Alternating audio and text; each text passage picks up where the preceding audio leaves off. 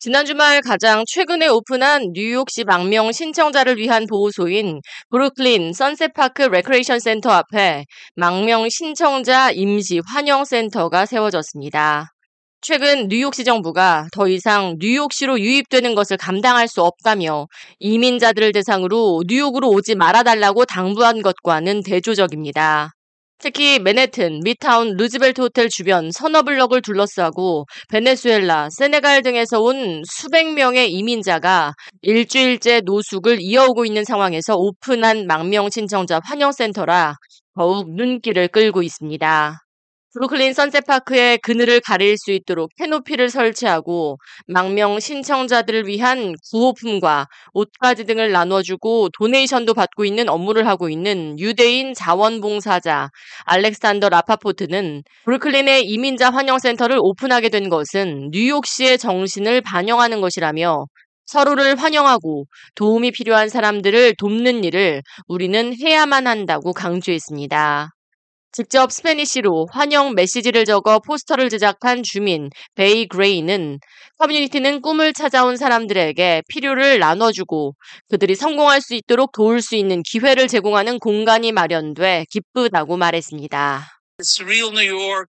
neighbors to neighbors, giving a welcome a welcoming vibe, and that, that's that's the idea, and that's that's what this tent stands for. Spaces like this, community spaces, are just like a great opportunity for people to get what they need, and so that they can live, you know, the lives that they dream of.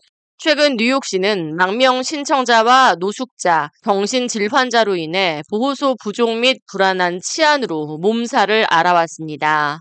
뉴욕시 이민국 집계에 따르면 2022년 봄 이후 9만 명 이상이 뉴욕시에 도착했으며 현재 뉴욕시 쉘터 시스템에는 5만 6,600명의 망명 신청자가 뉴욕시의 보호를 받고 있습니다.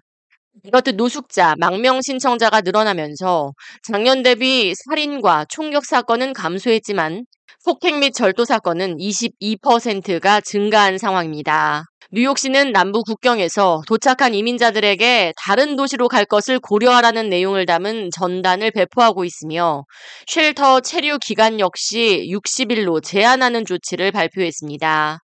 한편 연방 항소법원이 지난주 남부 국경에서 망명을 제한하는 현 규정을 그대로 유지토록 허용했습니다.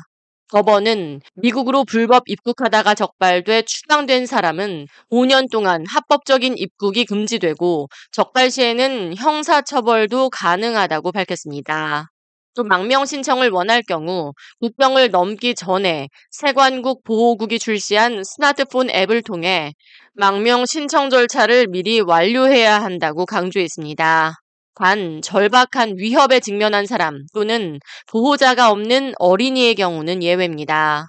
이번 연방 법원의 결정은 인권단체들이 이의를 제기하며 나왔습니다. 이민자 인권단체들은 연방정부 정책이 미국 땅에 있는 사람은 누구나 입국 경로와는 관계없이 망명을 요청할 수 있다고 보장한 이민법 위반이라며 이의를 제기한 바 있습니다. 이번 판결로 인해 하급 법원 판결 효력 정지 청구가 받아들여지면서 소송이 진행되는 동안까지는 기존 규정을 유지할 수 있도록 하는 판결이 나온 겁니다.